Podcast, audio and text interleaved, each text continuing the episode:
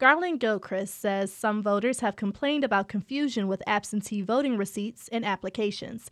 Gilchrist says he launched his campaign for city clerk to make sure transparency was returned to the election process in Detroit. Transparency will lead to trust in the process, and I believe with more Detroit voters trusting the process, we will have more Detroit voters stepping up to participate in the next elections, and we have some big elections next year. Gilchrist says he is waiting for the Wayne County Board of Canvassers to certify the results in the next couple of days before deciding if he'll ask for a recount. He says, regardless of the outcome, he believes Detroiters need to have trust in the city's election system going forward. I'm Brianna Tinsley, WDET News.